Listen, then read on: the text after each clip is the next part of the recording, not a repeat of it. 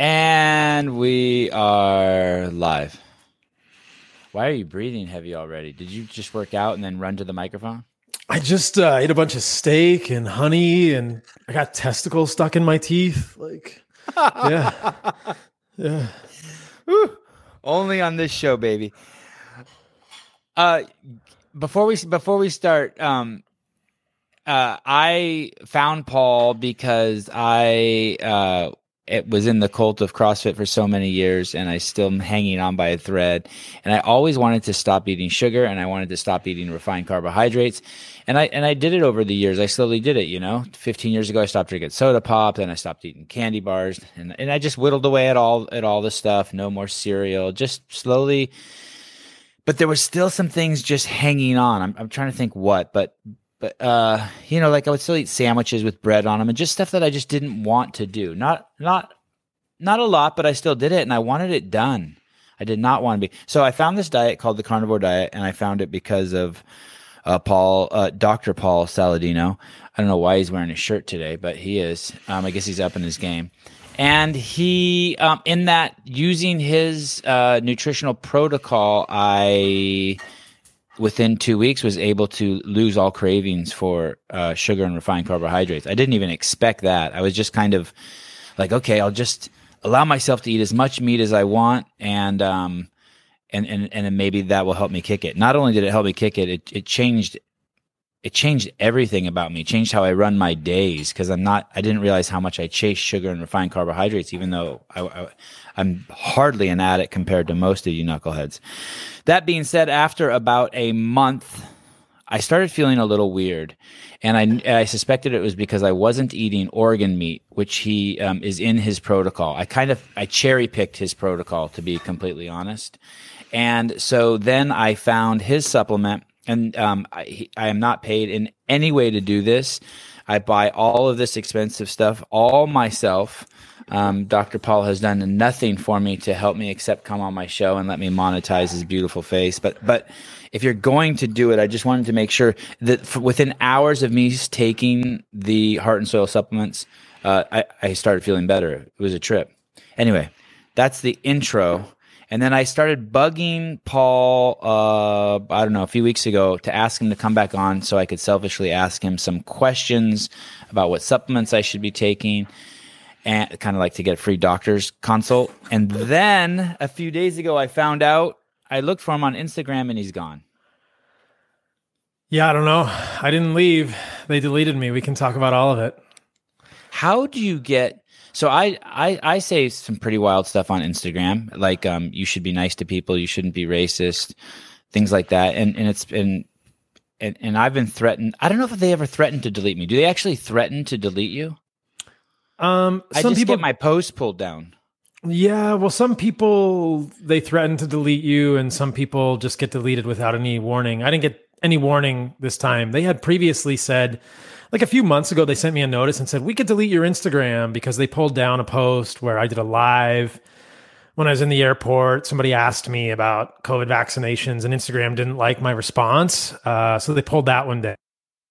And then I think a few months ago, maybe more months ago, I posted about vitamin D and COVID outcomes, and and they didn't like that post, and they pulled that one down. And so they sent me a notice, like maybe two or three months ago, and said, "Hey, we could delete your Instagram account," which is basically like if you don't comply, you're going to get deleted.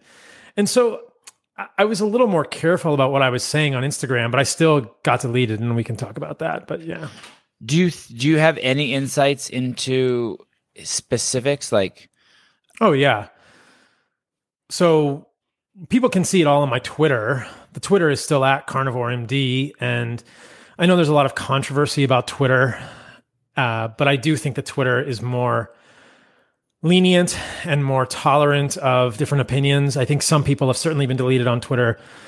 Former President Trump, whether you think he's great or oh, the worst thing in the world, you know, got deleted. And I know Alex Berenson recently got deleted on Twitter, but my posts have not been censored on Twitter ever. And so I just I reposted a few tweets recently on Instagram, and those I think were probably the straw that broke the camel's back. Although talking to one of my friends today, uh, a number of accounts all got deleted at the same time. So there was an account called Millions Against Medical Mandates that got deleted, which I thought was really strange. Why would you delete an account that's Millions Against Medical Mandates? Why should we, why should we be mandating anything medically, whether it's a COVID vaccination or anything, right? Like this is a reasonable account. There were two other people um, who were, I think, talking about their stories after getting COVID vaccination. They were vaccine injured and their accounts got taken down, which I think is quite strange again, this is a human being who received a medical intervention and is talking uh, authentically about their experience with it.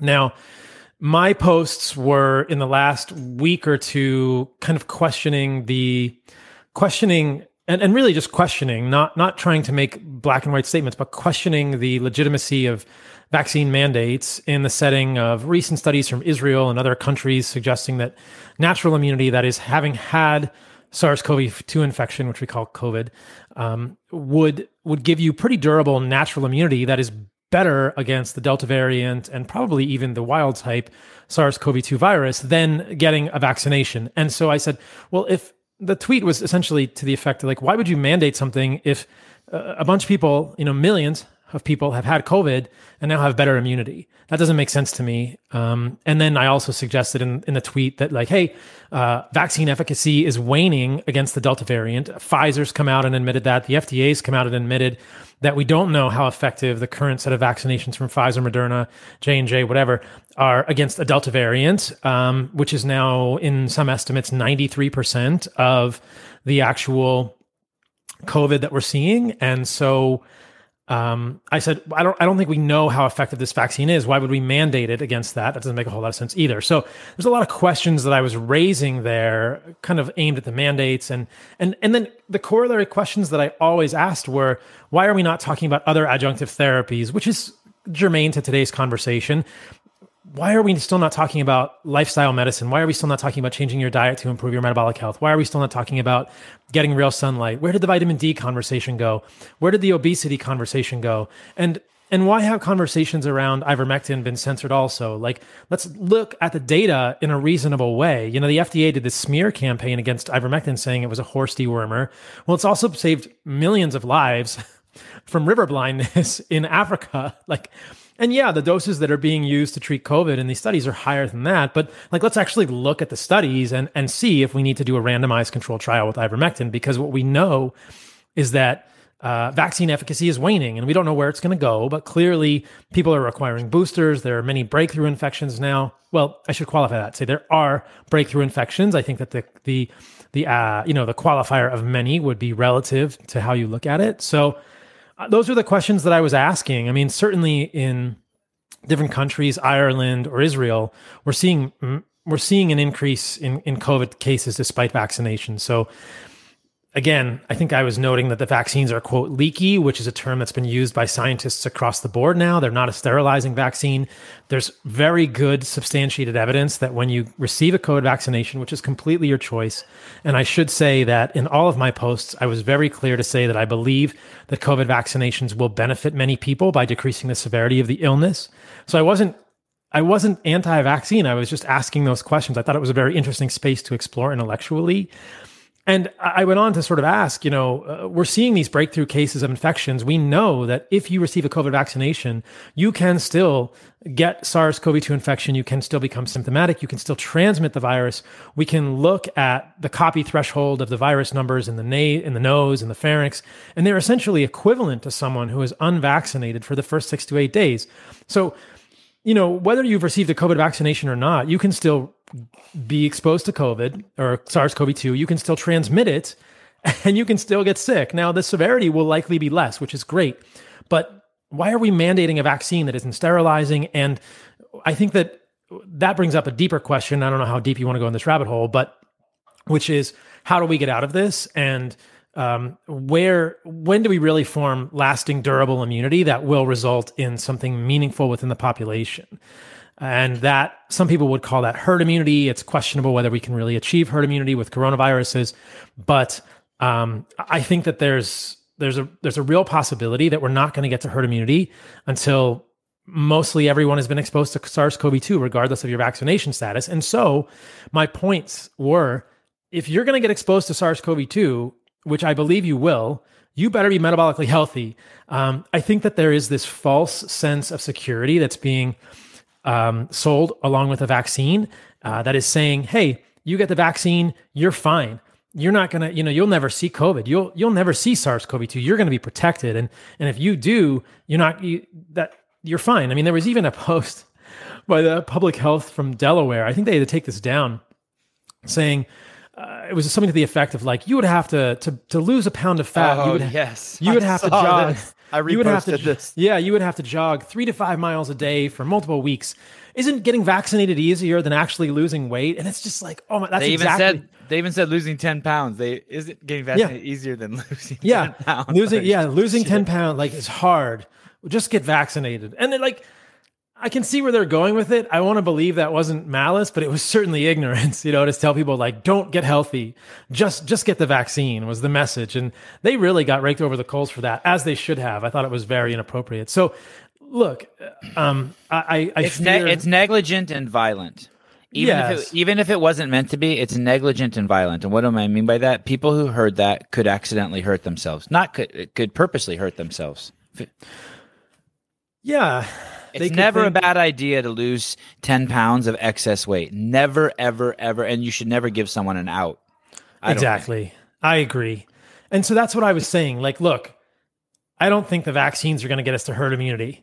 I don't, especially if they're leaky and they still allow you to get COVID and transmit it. It's it's only a matter.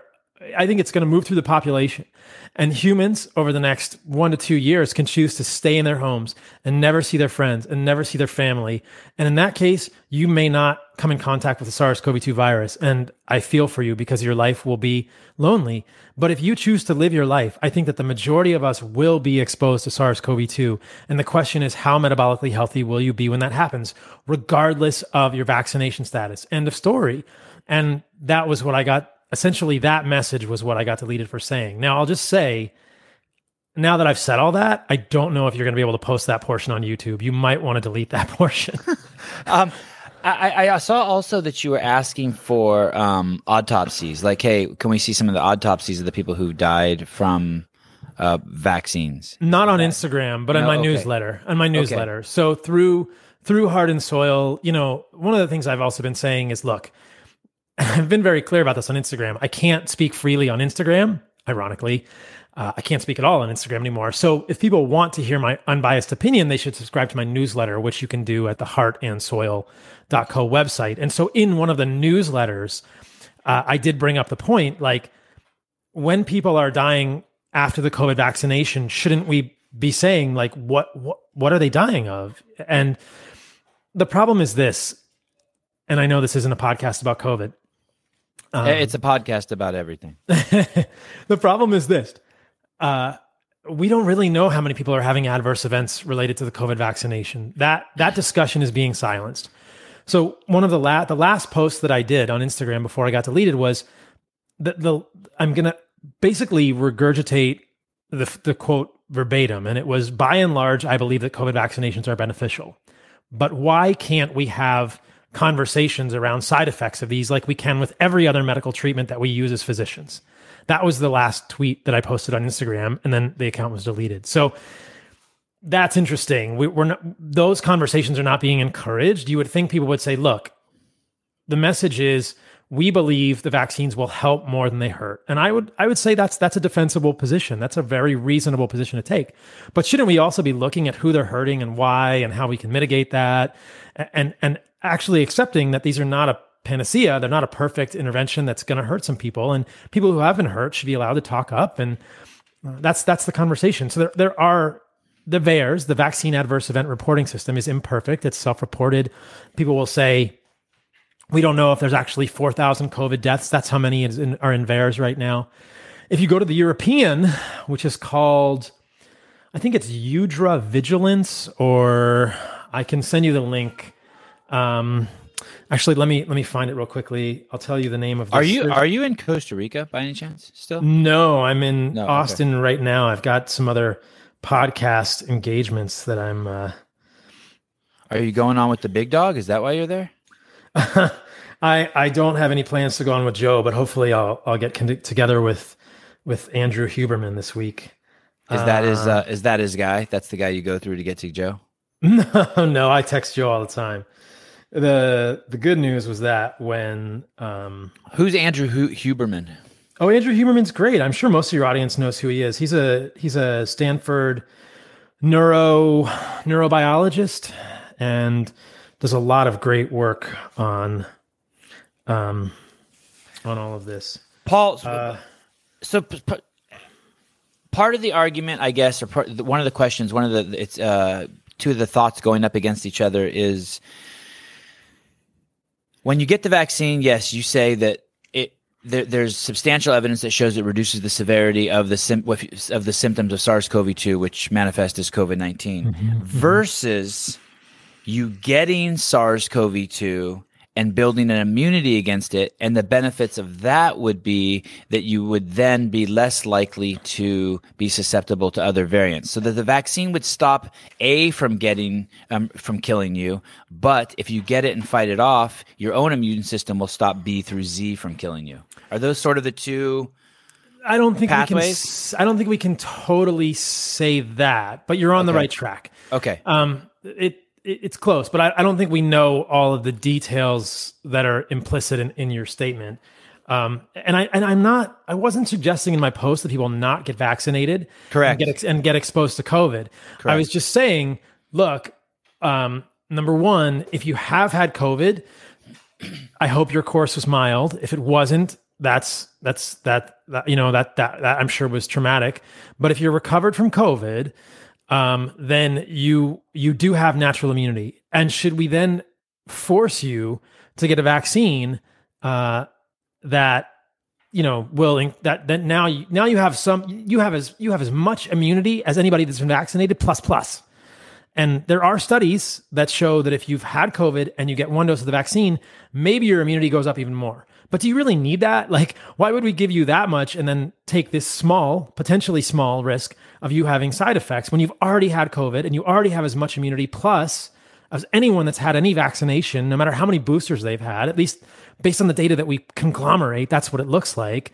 So that was my question. And then the other point, as I mentioned, that I was really driving at with people was getting them to see like the vaccines will not create herd immunity.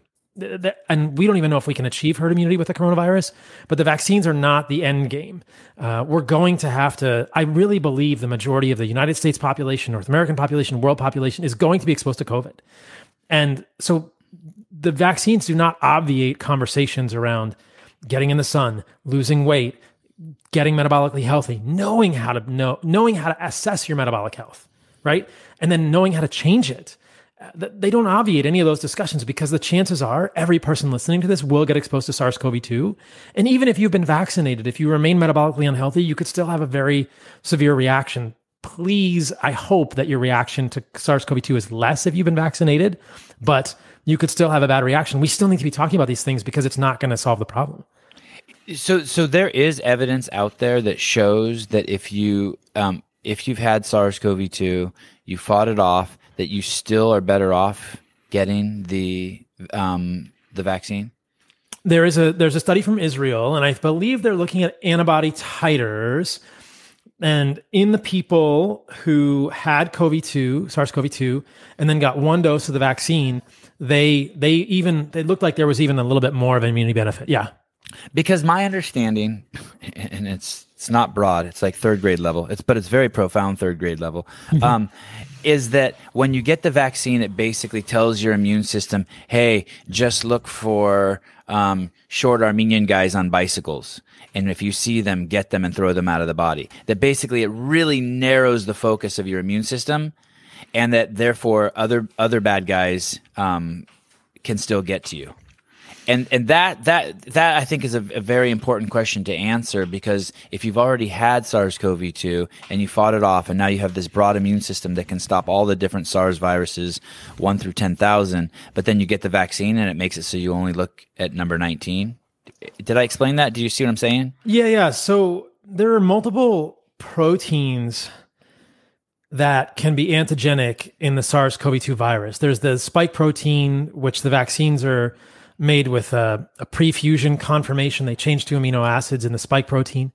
uh, but the vaccines are just an mRNA for the spike protein. But if you get SARS-CoV-2, you're gonna you're gonna have immunity and you're gonna have uh, essentially antibodies and an immune response, like you said, against though that spike protein. It's not going to be the pre-fusion conformation; it's going to be the, the wild type, and you're going to have immunity or at least quote antibodies, immunologic uh, awareness of multiple other proteins in the SARS-CoV-2 uh, virion, the virus 24, particle. 24 other ones, right? 25 in total that you need There to- are many. There are Okay. many. Yeah. And so now you you mentioned you're going to have uh, you know immunity against multiple other SARS viruses, and that that that I don't think is true, right? Because you got to be careful. We're talking about SARS-CoV-2, not SARS-CoV-1 or MERS or any any other coronaviruses, but we're talking about antigenic epitopes, meaning like proteins on the outside of the SARS-CoV-2 virus, and you're gonna you're gonna you're gonna recognize more of those when you've had the natural infection. Now, again, let's be very clear. I'm not advocating that we expose people to SARS-CoV-2, but I really think most of us will get exposed to it regardless, because this is the key point, Sevan, is even if you have been vaccinated, you can still get the virus and transmit it to someone else. You can still transmit it to someone else. The amount of SARS CoV 2 in the nose, in the pharynx, which we can assess via copy threshold, having to do with PCR testing, is the same for the six to eight, the first six to eight days, whether you've had the vaccine or not. So then we're all going to get exposed.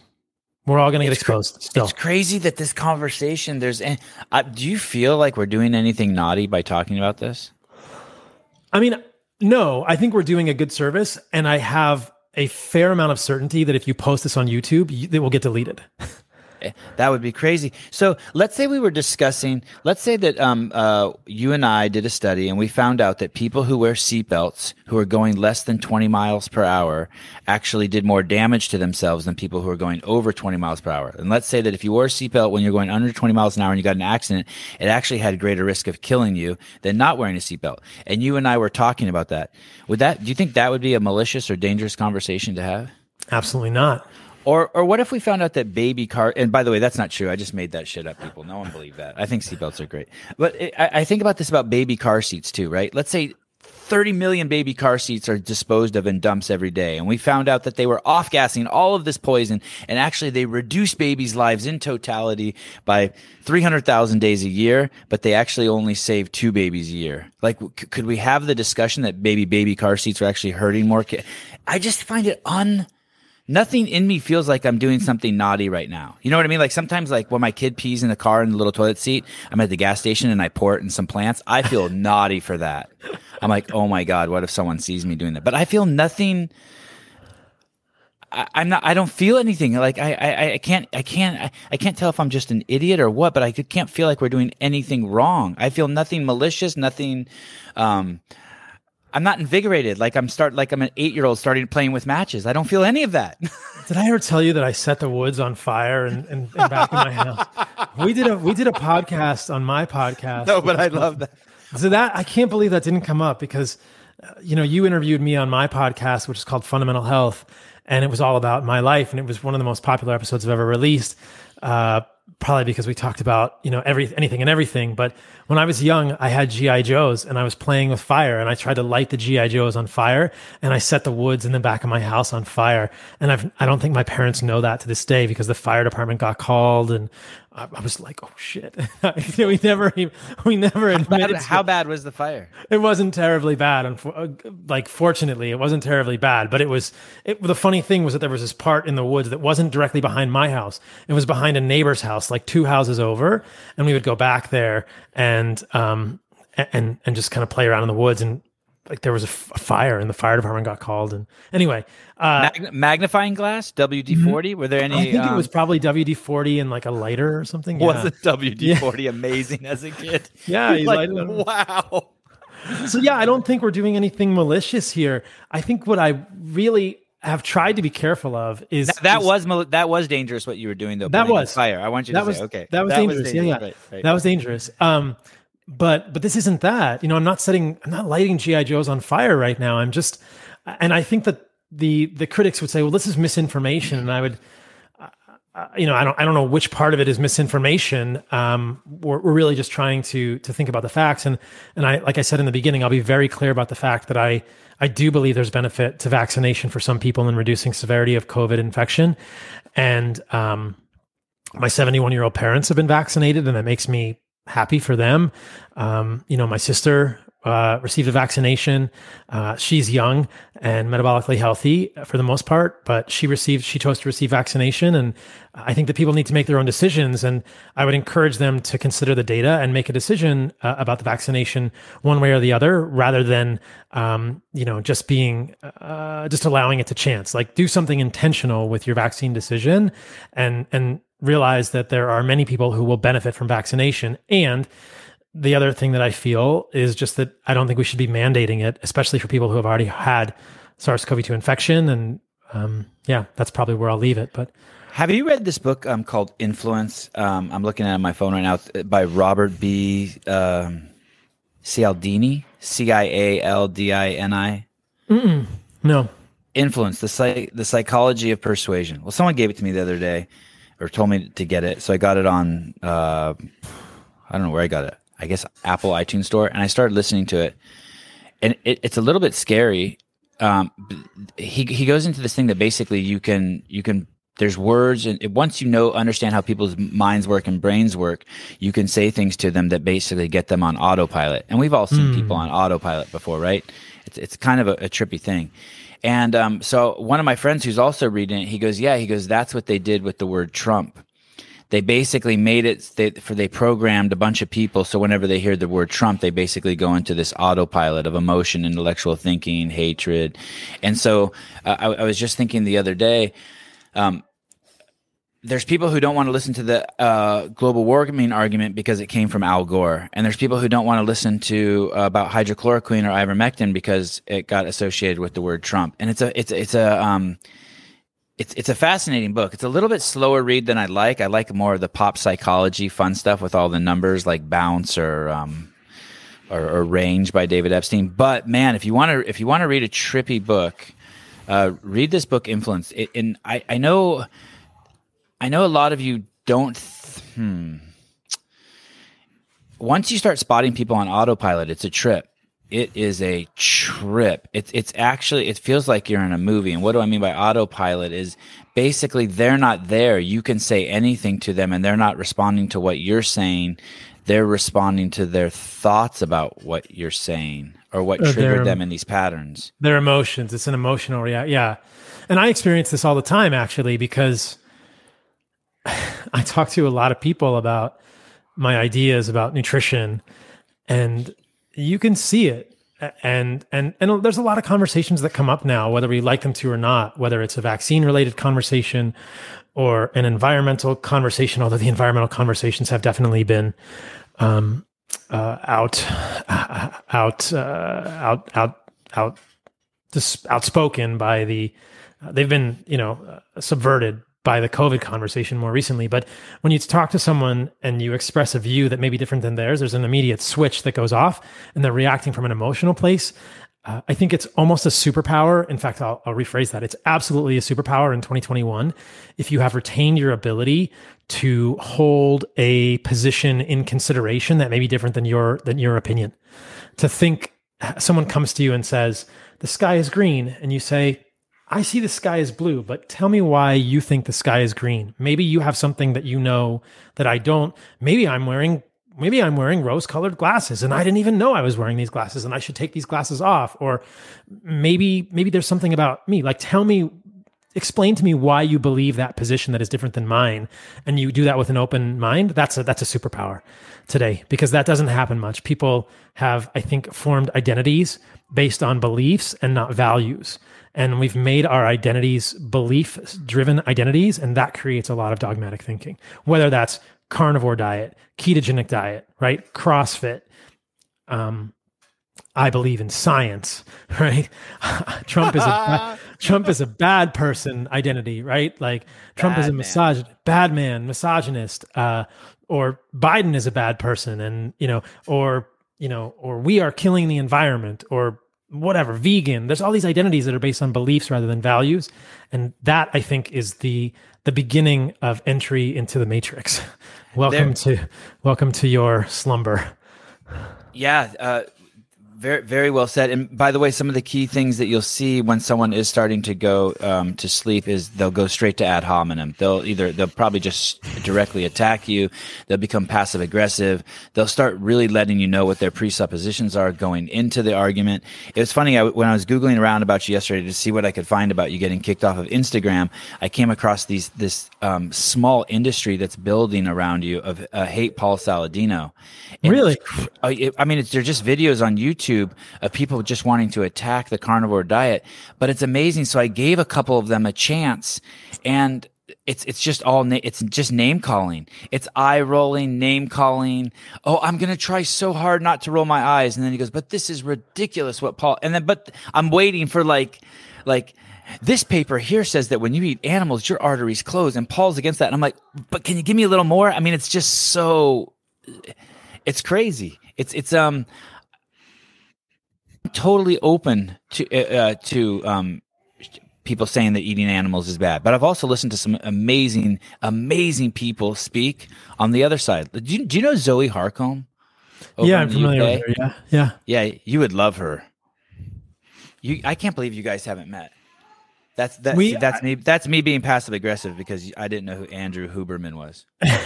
He's great too.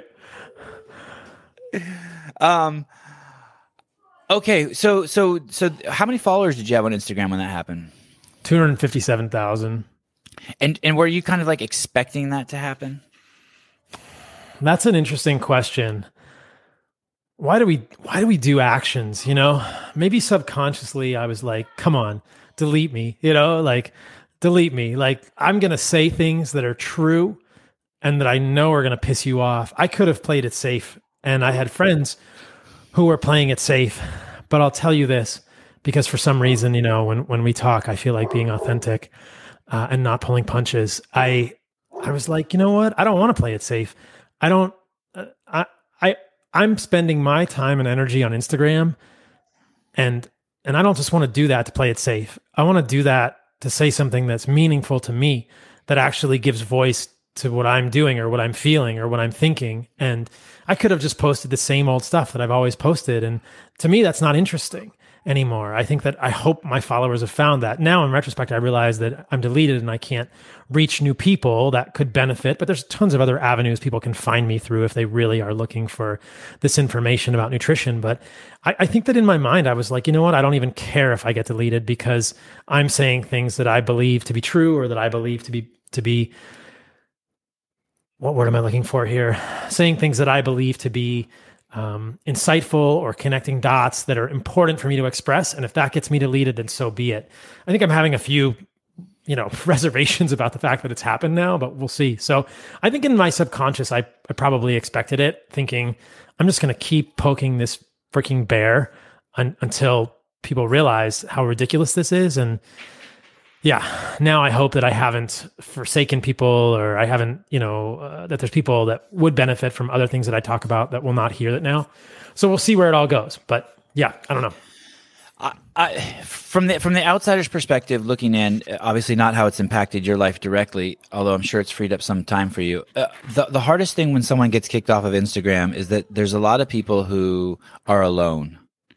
They they by alone meaning for they have no one to talk to honestly and openly about what's going on about medical mandates about um, about basically pharma running running the show. And so when there's people and, and so they start to think that they're crazy right? Everyone around them is like calling them selfish for not getting the vaccine. You're a fucking idiot. And they just get pounded. They get pounded at work. They're the only one wearing a mask. And so there's all these people who feel alone. So when you're gone and I and I'm and I'm I'm, not, I'm saying this like I really know what I'm talking about, but really it's just anecdotally because that's basically what my DMs are full of. Like if I put my phone down, I get 20 DMs right away. It seems like, and they all say, "Oh my God, thank you for speaking up because I feel so alone. My mom's against me, my dad's against me, work's against me," and so. Th- but there's people like us who have these networks where without our Instagram, it doesn't matter. Meaning, meaning you have like you roll with a group of people that I'm sure like some are vaccinated, some aren't, but like you can just talk freely about it, right? Pretty much, yeah. Yeah, me too. So we built these networks. So I think that's like one of the saddest things about you um, being being gone. The the the other thing that I think some people don't understand, and you can correct me, I'm open to being corrected, is that people think, oh, there's a difference between what Paul is doing and people who be like, just just speak your truth. He, um, speaking your truth in the way that I feel like most people say it is like, Paul, I know I look like a short Armenian man, but I feel like a giraffe inside, and my lo- my limbs feel long and I belong in Africa, Paul, free. Uh, and, and, and, and that is not the truth we're talking about, people, when we say speak your truth or, um, we're seeing, uh, two, it's, it's more like we're seeing two plus two is four. And we've seen this whole line of calculators come out that say, or that are now saying two plus two is five. And, and we want to know what the fuck's going on. I don't know if that's a great metaphor, but we're not talking about some abstract truth or some truth that's stuck between your ears. We're questioning like something that uh, hopefully all of us can agree on that's outside of us. And we, and we want to look at it. Are round tires better on cars than square tires? Like we're trying to, we're trying to have a discussion about something that's actually, um, and, and I don't mean it to belittle your truth, but whenever I hear people say that, go ahead, speak your truth. It, it, it's, there's a distinction between between uh, between these two uh, these two kinds of truths. Yeah, man. Yeah, and there's other places people can find me. I think I'll figure out how to I'll figure out how to do Instagram again. Um, uh, there's other ways to do it. I'm gonna tell you t- tell you one more story here. This one's not a happy story. Uh, w- when I worked over at CrossFit Inc., there was a uh, Facebook page um, that uh, had like seventy thousand followers, and it was a low carb Facebook page, and it got erased, and it, it was just all about low carb.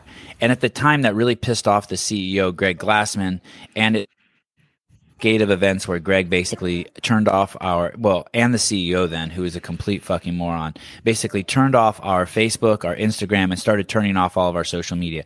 And not only started turning off all the social media at CrossFit Inc., didn't suspend the accounts, but actually erase them. So the millions of followers that we had, and we had a, a, a very aggressive following. Basically, by that I mean we could do amazing conversion. If the average conversion was one in a thousand for most accounts, this account we could convert like 20 and a thousand. I mean, it was insane how dedicated and committed the CrossFit community was um, to just whatever we posted. And we got rid of those accounts, and instantly 30% of revenue dropped across CrossFit Inc. Now imagine that. If there's a billion people on the Instagram page and, and, and less than 1% of 1% of 1% of 1% accidentally stumble across the page every day at CrossFit Inc. and then were to buy one of our seminars, it made CrossFit Inc. $3 million a day. I mean, it was some, it was something ridiculous. So when you, when you turn off, when we turned off Instagram and I was head of, uh, I was the executive, executive director of media at CrossFit Inc. with over 100 employees under, underneath me.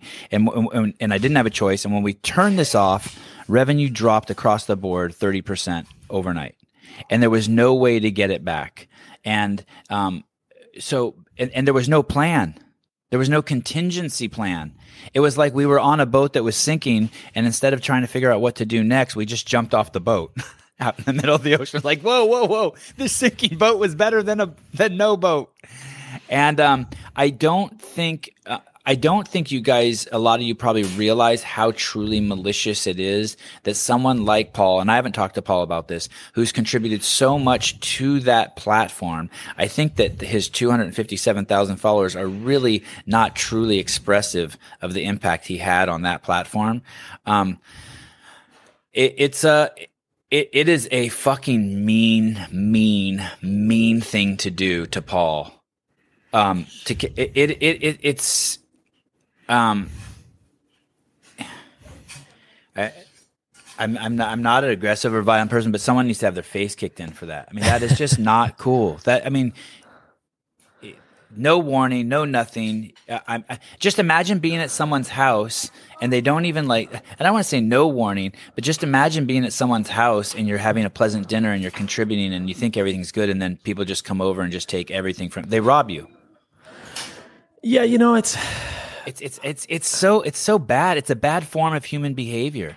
It's a bad form of human behavior, but I think that the thing that I regret the most and that I'm most sad about is that like I I'll be fine.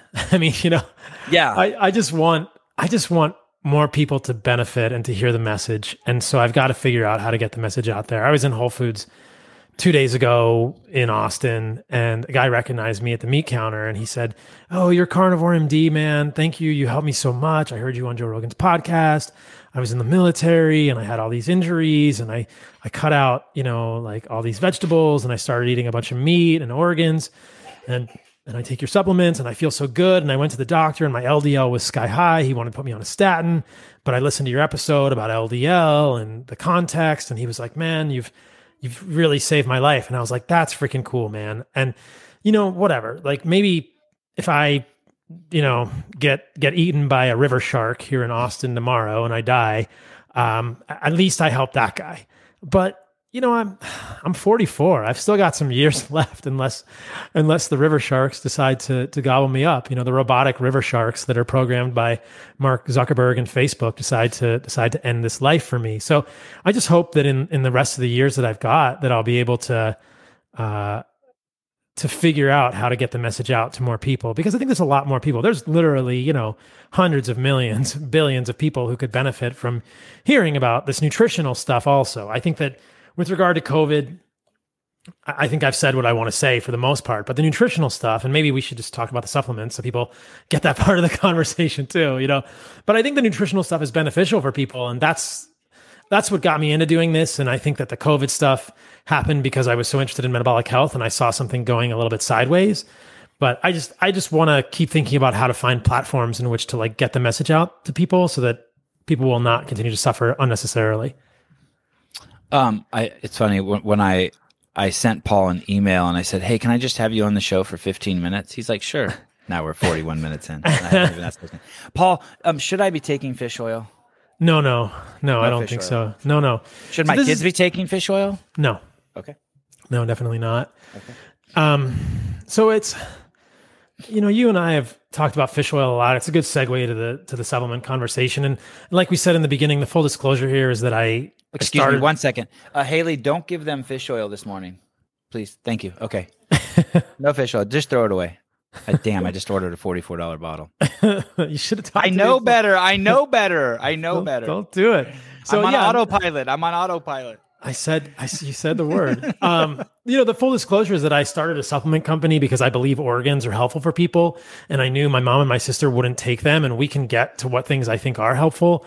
Um, but that's the full disclosure in any conversation about supplements. Uh, and so, fish oil, no, it's a hard no for me for a variety of reasons.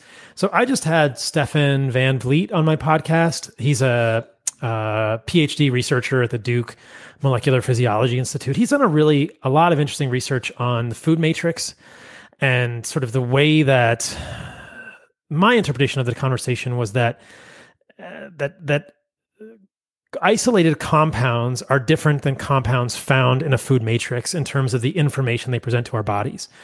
We in the nutrition space, and I would consider myself in the nutrition space despite being a medical doctor, we in the nutrition space have been seduced by a cult of reductionism, thinking that you can put icosapentaenoic acid or docosahexaenoic acid or alpha linolenic acid into a pill and and that that is going to be good or uh, beneficial for a human. When you know when it's like you know if you're going to get those fatty acids which are omega-3 fatty acids which means that there are you know carbons in a fatty acid chain of varying lengths with multiple unsaturations which we call which is why we call them polyunsaturated fatty acids. And unsaturation is a double bond between two carbons. And in an omega-3 the first double bond is is three carbons from uh, one end of the molecule.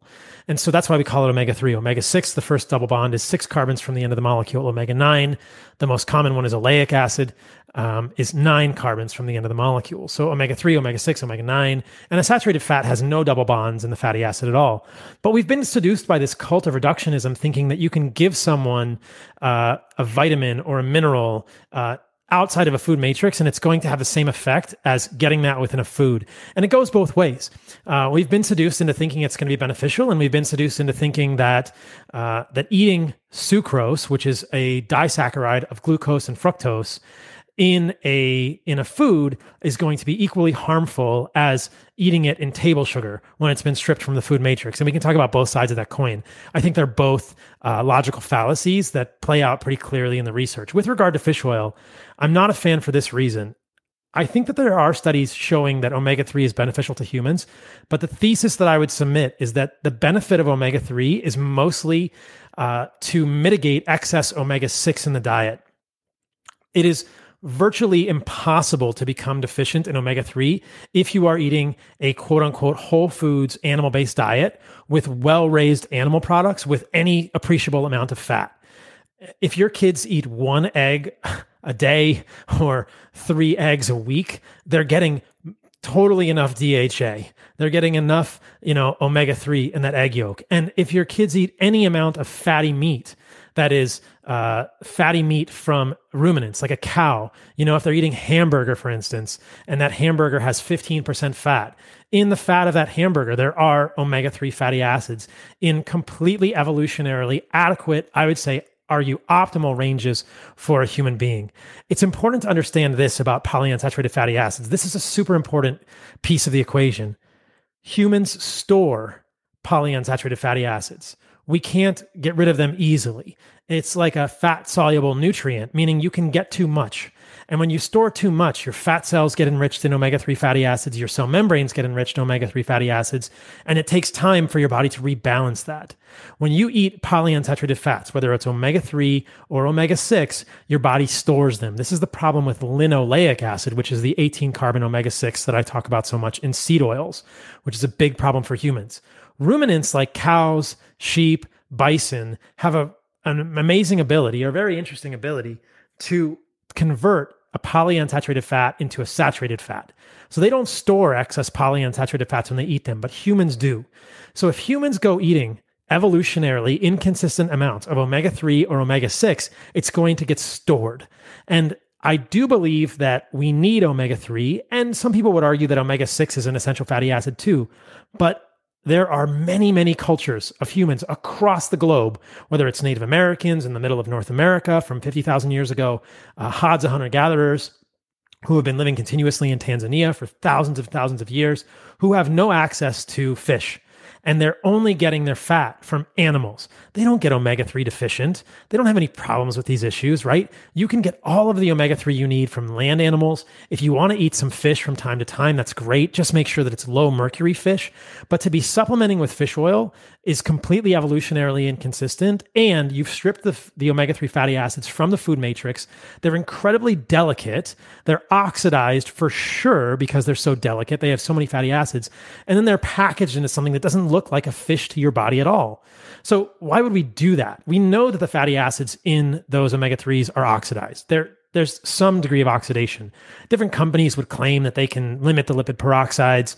Um, Rhonda Patrick, whose work I uh, I appreciate, but I often disagree with her on many issues, was recently on Joe Rogan saying that she takes four grams of fish oil per day from some special source that no one else can get um, that's not oxidized. And I think I, I just call bullshit on that. Like you cannot strip EPA or DHA out of a fish and put it in any sort of container for any amount of time without it oxidizing very quickly. That is going to become rancid so fast. It's insane. You can maybe put it in a pill uh, and not expose it to any light or any oxygen and protect it for a little bit. But if you're going to get omega 3, get them from animal fat or get them from low mercury fish what or get them happens from when, eggs. What happens when you eat rancid fish oil? It's going to create oxidative stress. So, rancid, quote unquote, fish oil is uh, this omega 3 fatty acid, EPA, DHA, or ALA, um, which has had electrons stripped off. So those double bonds between carbons are susceptible to uh, oxidation, meaning they can lose an electron. Loss of electrons is oxidation, and that creates a quote unquote free radical or a lipid peroxide, which then your body has to deal with. It has to create, uh, it has to use up glutathione to give back an electron to manage this oxidative reductive balance in the body. So it will create oxidative stress, and there's evidence for this with fish oil that eating lots of fish oil does create oxidative stress. To Rhonda Patrick, I would challenge like show me that your oxidative stress is not increased from eating four grams of fish oil per day. That's absurd. But I mean, That's, but I mean ran- rancid fish oil. Like, can you get really sick from that? Uh, I think you it could create oxidative stress, and we don't know what the long term effects are, but it's just an, a significant oxidative stress on your body. You don't need it, right? Right. So the justification on the other side is this. You know, Rhonda notes, oh, if you look at the Japanese, here's observational epidemiology to suggest that their omega 3 index, which is a ratio between the omega 3 and the omega 6 in the body, um, is 11.6. Or it's, you know, it's a, it's a sense of like, it's not, it's, it's a sense of like what percentage of their fatty acids are omega 3s is the omega 3 index. Their omega 3 index is, is 11. And she was boasting that hers was 11 because she's just eating all this. And they're super healthy. And it's like, okay, you don't know that an omega 3 index of 11 is beneficial to a human. Uh, that's an observational study. The Japanese may do many other things, right? They have may have low consumption of seed oils. They may do they may have all kinds of other uh, things in their diet that are beneficial. And you also see this omega 3 index of 11 associated. That may actually be a detriment, you know. And the Japanese are not taking fish oil, they're eating fish. So achieving an omega 3 index of 11 through fish and achieving an omega 3 index through four uh, grams of, uh, of fish oil is a completely different thing. So the, the the the long answer to your question is your kids don't need fish oil. Omega three is great. You'll get tons of it in well raised animal fat. If they're eating a hamburger with fat, if they're eating an egg yolk, you know, at Heart and Soil we make Firestarter, which is a tallow supplement. There's plenty in there, and you pair this with the lack of omega 6 in your diet, meaning you limit excess linoleic acid and you will thrive. Uh, and I think that people who are pushing excess omega 3, this is a very bad thing for humans. It doesn't make any sense. Could you make it chewable? You personally, Heart and Soil, make it chewable? Uh, we've I've thought about it. You could with kids. What what I just suggest, and this is a little bit of uh, difficulty for the parents, is you just open the capsule into like applesauce or whatever the kids are eating, and the, you know Okay. You can just open the capsule up. You know, I did think about making like a gummy with liver in it for kids because you know you can make gummies out of some kind of fruit extract and and collagen and then put liver in the gummy. Uh, maybe it's something we'll do in the future, but for now, I just recommend my sister or your kids just and kids don't need more than like one or two capsules a day completely. Like they don't need a full six capsule dose. Uh, just open a capsule into their food, whether it's I don't know if your kids eat anything you know like that they would spoon, you know, whether it's Yeah, Um, I hear you. applesauce or anything. Yeah. Yeah, yeah, I hear you. Um, so I don't want to act like I didn't hear hear you in the beginning. That when when you use the phrase "cult of reductionism," and it may, it, you you, you kind of scare me there. Like, oh shit, don't ask them about any other uh, supplements because they could they could all fall under there. So bear with me. I heard you, but I'm still going to ask you some dumb questions. What about vitamin C?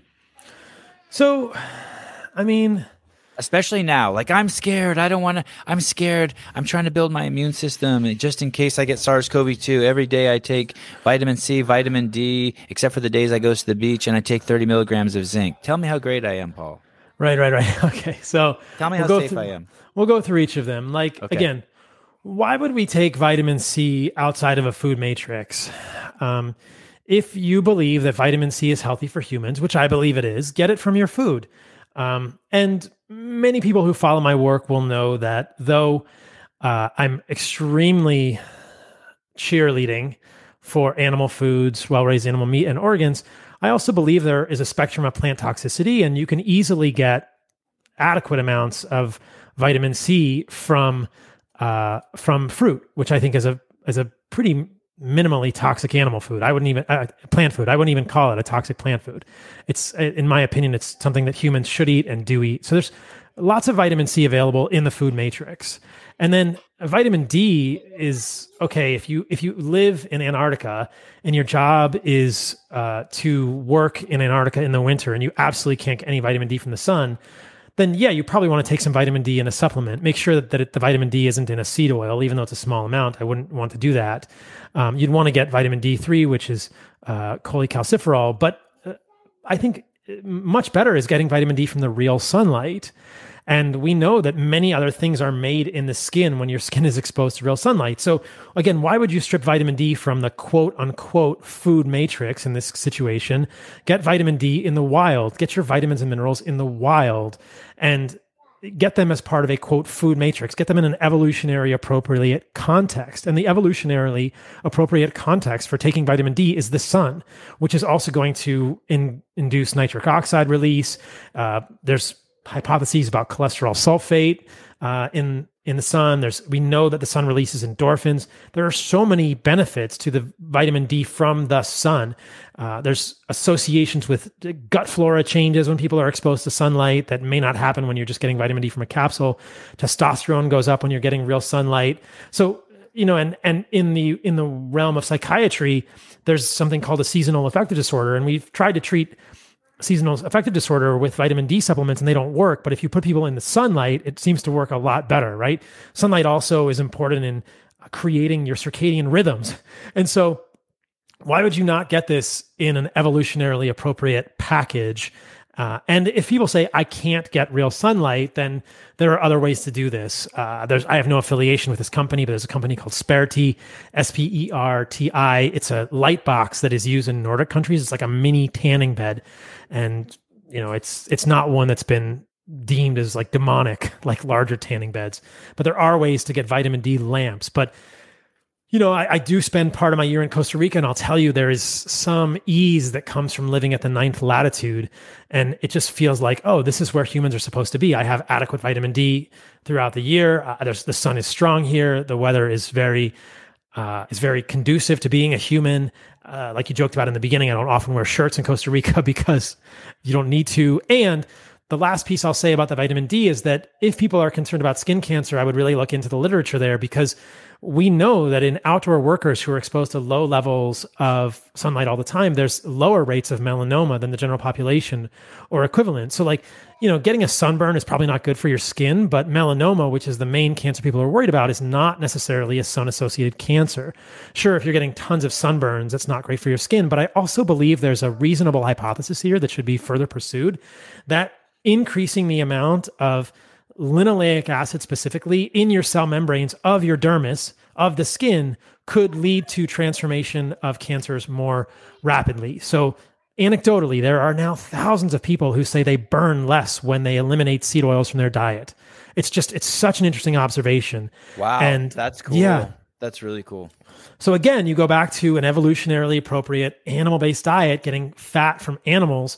And I should say that the fat from animals the fat from ruminants especially is very low in linoleic acid, like 1 to 2%. And I think that that's the level we want to shoot for as humans is 1 to 2% of our calories from linoleic acid, whereas most Americans get 10 to 15% of their calories from linoleic acid. The linoleic acid is a whole separate podcast, but I do not uh, think that the science is settled on is is the sun the major culprit of skin cancers? That would be squamous and basal. Uh, or is there some combination of sun exposure and a an evolutionarily inappropriate context of a diet that is making you more susceptible? And I'll tell you what, man, people have the hardest time separating those two intellectually. They they just can't get their head around the fact that maybe the sun isn't the major cause of skin cancer, despite despite the fact that you know I spend all of my time in the sun now, and I'm extremely tan, and and you know, I don't seem to have any problems with this. Our ancestors grew up in the sun all the time. People may say, "Oh, well, I don't have as much melanin because my ancestors are from northern countries and I have white skin." And you know, when you're in the sun, your body adapts and it puts more melanin. Don't get burned, but go in the sun and get your vitamin D that way. The last one you asked about was zinc. Uh, again, the the response is the same. Do not get zinc outside of a food matrix. Why would we do that? If you are deficient in zinc, it is probably because you don't eat enough animal meat. And I will say that many plant foods are very good at creating zinc deficiency because of these large molecules that chelate minerals, things like phytates and oxalates. Uh, I was a vegan many years ago, 14 years ago. I was a vegan. And though I was eating many foods that are high in magnesium, quote unquote, that are almonds or kale, I was magnesium deficient because that magnesium, that mineral, is not bioavailable. They've done fascinating studies with oysters, which are very high in zinc. You can eat one or two oysters and get your RDA, your recommended daily allowance for zinc. But if you eat those oysters with black beans or tortillas, that absorption of zinc is completely abolished. Completely abolished. So plant foods are very good at preventing wow. your absorption of minerals. So if you're zinc deficient, what are you eating your zinc rich foods with? And are you eating zinc rich foods? The problem with taking zinc outside of a food matrix is that you will imbalance your copper. And if you take, you can absolutely do this. By taking a zinc supplement, you can create a copper deficiency. And there are so many people taking five, uh, you know, 50, 100 milligrams of zinc right now because they're super afraid of COVID. Yeah. I fear we're going to have uh, more people showing up with a copper deficiency. Copper deficiency is no joke. It mimics B12 deficiency with dorsal column signs and neurological abnormalities. It can create testosterone abnormalities and hypogonadism. So you need copper to balance your zinc. Well, lo and behold, if you're eating animal foods and you're getting minerals in a food matrix, all of this works out just fine. Uh, you know, where do you get copper from? You get copper from liver. I don't want to eat liver. That's why we make desiccated organs and Heart and Soil. But it's fascinating because when you eat the animal from nose to tail, you are getting zinc in the muscle. There's not a lot of copper in the muscle, but you'll get plenty of copper from the organs and they balance each other out. But if you just take zinc in a supplement, you can absolutely create a copper deficiency. And I told Joe this, you know, because maybe, gosh, it must have been six or eight months ago. He had a doctor on his podcast who was saying that zinc supplementation was beneficial for COVID. And I texted him and said, Hey, you know, don't do zinc without copper. And you should not need zinc supplementation if you are eating animal foods and you are avoiding the plant foods that are going to rob you of that bioavailable zinc. Does that make sense? 100 100 100 100% it's it, uh, what i really like is just how consistent this is don't don't like you should be eating within the food matrix and uh, the cult of reductionism. I don't think we need to go too much further. I get it. I, I want to say something very interesting that you brought up um, because it's something that I, I I've been bringing up a lot to people, especially in my DMs. You're saying that a lot of people are struggling with the fact that, hey, it's not just the sun, it's the sun's reaction with what you're presenting it that could exacerbate or, or, or, or, or mitigate uh, something that damages you versus something you benefit from. I think we're in this. I just read this book called Ravenous by Sam Apple. I think you would love it, by the way. He just came out with it. And it's the story about Otto Warburg, a homosexual Jew living in uh, Nazi Germany in the 30s, uh, won the Nobel Prize. Uh, based, and he was also the father of photosynthesis, um, but he uh, won the Nobel Prize for basically discovering that cancer cells consume 10 times the amount of sugar as uh, regular cells. That was that's my simpleton understanding of it. And and, and he also uh, should have won the Nobel Prize a second time, but Hitler wouldn't let him. And, and, basically, just a remarkable story of a guy who is not only gay but a Jew living in Nazi Germany, but survived because Hitler had this crazy cancer crazy and like one of the plans hitler was was to kill everyone who lived in the ukraine and turn it into one giant organic farm for food for people of germany and um, cancer, after reading this book, it's very clear to me that cancer was basically the COVID of 1930. They saw this thing that was basically uh, on the rise and it's killing, it was killing people. And instead of changing their lifestyle behaviors, they started, started searching for a cure. And even Otto Warburg says you will not find a cure for this disease. And if you do, it sure as hell won't be a cancer researcher. And we're doing the same thing now with COVID or with SARS CoV 2. You think you have this mindset that you're going to cure, you're going to add something to the concoction that's going to make everything better. It's not adding something to the concoction that's going to fix everything. It's what you're putting in the concoction that's caused all the problem. You have, it's not that there's a cure for cancer. It's not that there's a cure for SARS-CoV-2. That's just, that's wrong thinking. Uh, some people can think that. Let's let 5% of the people think that and work on that.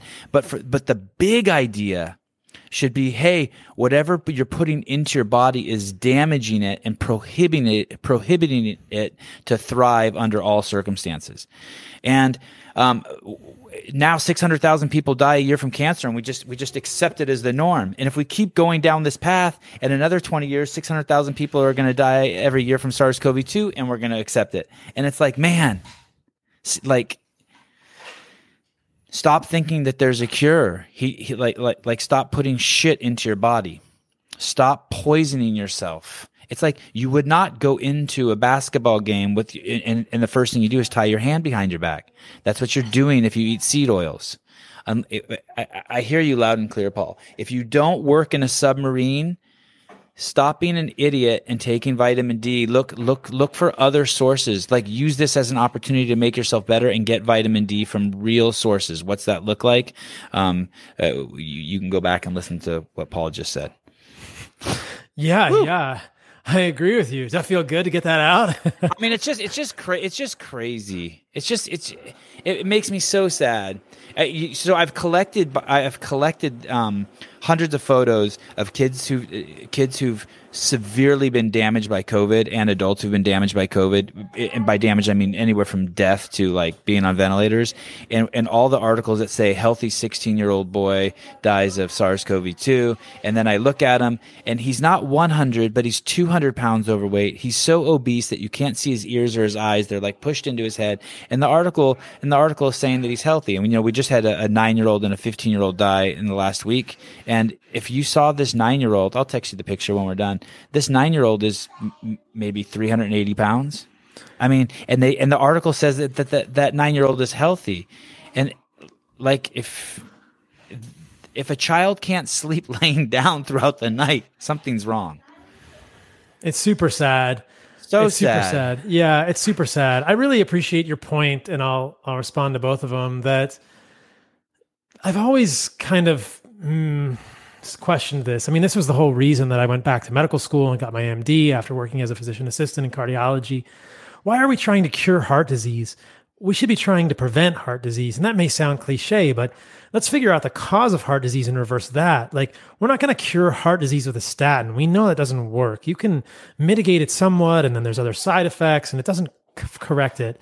I don't think we're ever going to quote cure cancer. We might be able to prevent cancer when we understand what's happening. And cancer is a very heterogeneous disease, and some people have genetic predispositions, though the majority of people, we don't understand why their cancer arises.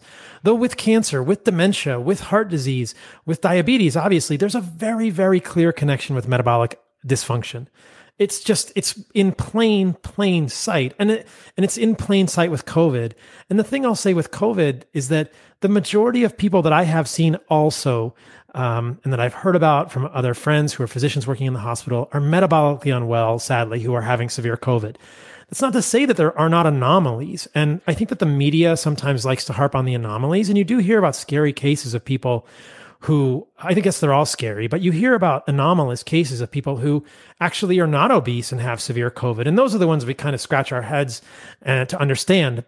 And I'll say that the majority of people you can look at them and say they're probably metabolically unhealthy. So I think that if we focus on metabolic health, we can help a large number of people. And then we can begin trying to understand why some people who are not obese are having adverse reactions. And so we, we don't have it all figured out, but I think we've got, we've got some really interesting uh, clues uh, for all of this, whether it's heart disease, cancer, dementia, or, or COVID. And, and it all kind of points to the same place.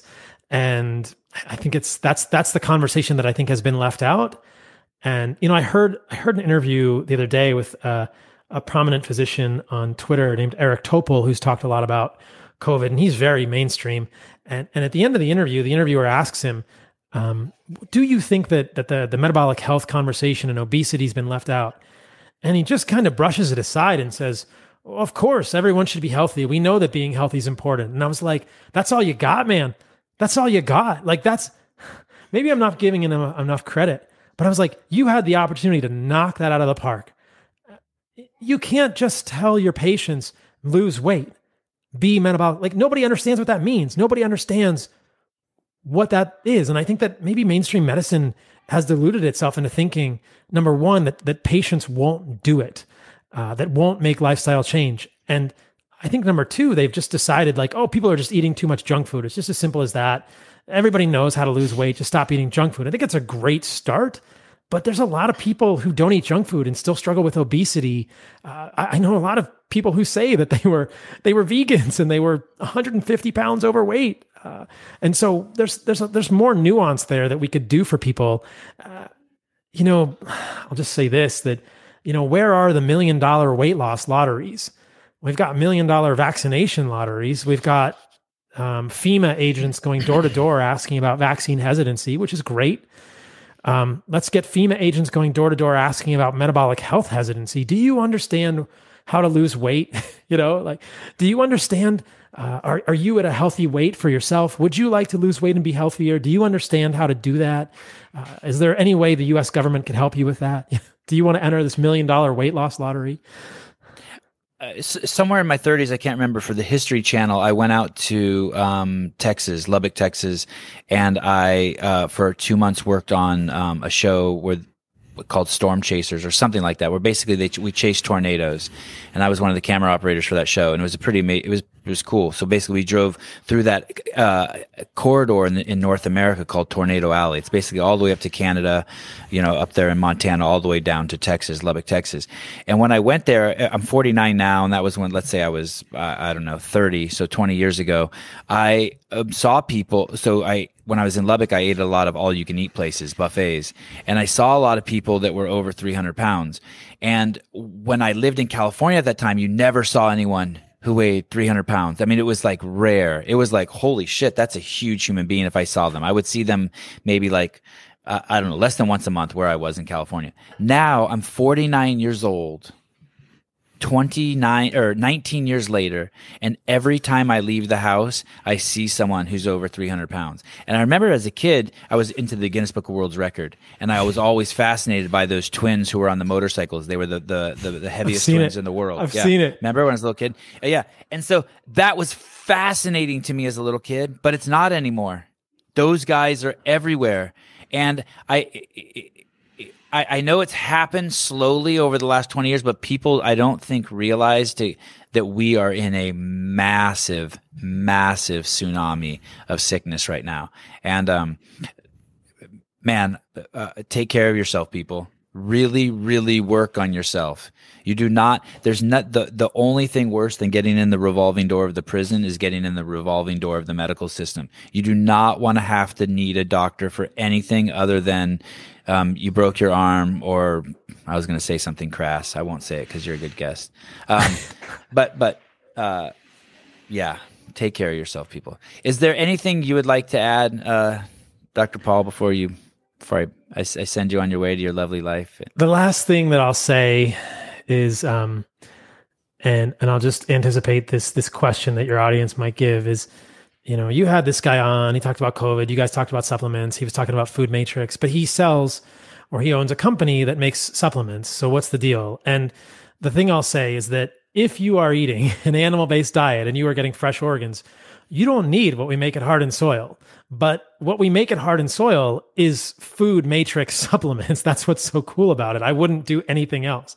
I would never make a supplement that was a synthetic vitamin separated from the food. But we make liver and heart and pancreas.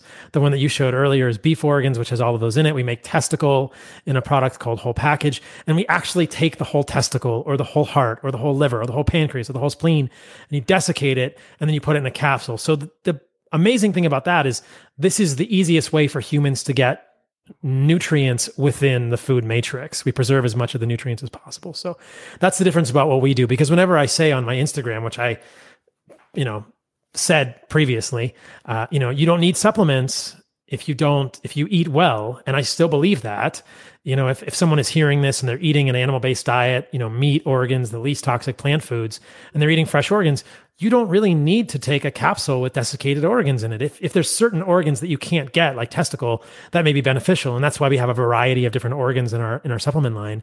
And it's difficult for me to get testicle. And like I said, when I started this podcast, I had testicle in my teeth because I really enjoy eating testicle as a man.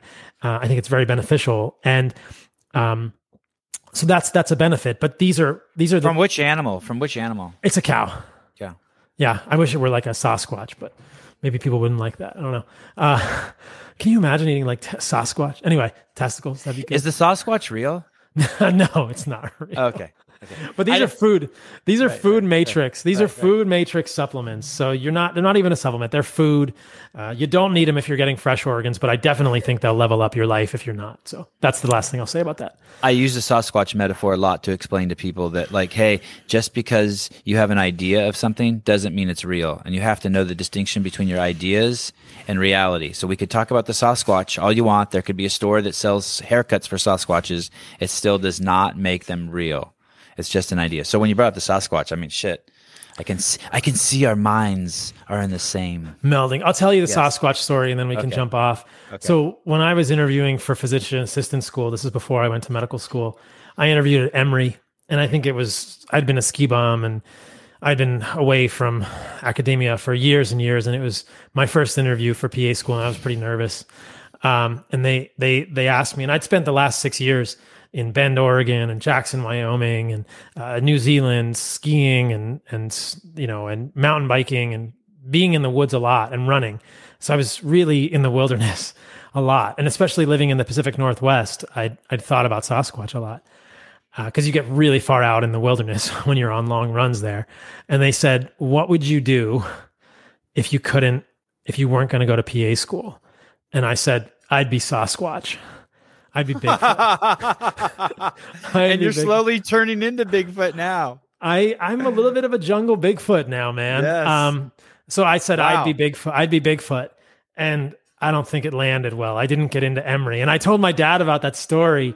You know, I was coming back. I was so proud of myself. I thought it was so clever. And I, I stand by it. It was a very clever answer. They just weren't ready for me and they didn't understand why, because that's absolutely the answer. Like, if I weren't going to do what I'm doing now, if I weren't going to be someone, if I were not someone who talked to you on podcasts and just really kind of put my heart out there to get this information out to help people, I would be Sasquatch. I would be Bigfoot. I would be living in the wilderness um, because that's also fascinating for me too. What is it like for a human to go back to the wilderness? I would probably go to Tanzania and ask the Hadza, who I visited in February of this year, if I could just live with them. Like I would go back to being a hunter gatherer. Uh, that that to me is that's where I would be next. You know, if I weren't going to do this, I would be I would be in the woods looking for Mrs. Sasquatch, Mrs. Bigfoot, and just you know spending time really, really steeped in nature and trying to understand that. I don't know if I would do that forever, but that's still what I would do. If I weren't doing this, I would still be Bigfoot. And, you know, Emory can, you know, suck an egg because I don't care about them anymore. I ended up getting into No, that is actually caring about them. You told him to suck an egg. Actually, yeah. we talked about that in the beginning of the show. That's actually a good idea. Yeah, yeah, right. Eat an egg. uh, what, uh, one one last question: Is there a uh, is there a Mrs. Sasquatch in your sights these days? I mean, this is so funny because we uh, we talked about this on on my podcast. Yes, and and there were there were a, a lot of responses to that. But there's I'm still single, man. I'm still. Oh, all right. I'm there's there's no there's no Mrs. Bigfoot in the, in the sights these days, but I'm sure she's out there somewhere. She is. Guys, thanks for listening. Woo. Uh, we will um, have Paula on again when he gets kicked off of Twitter.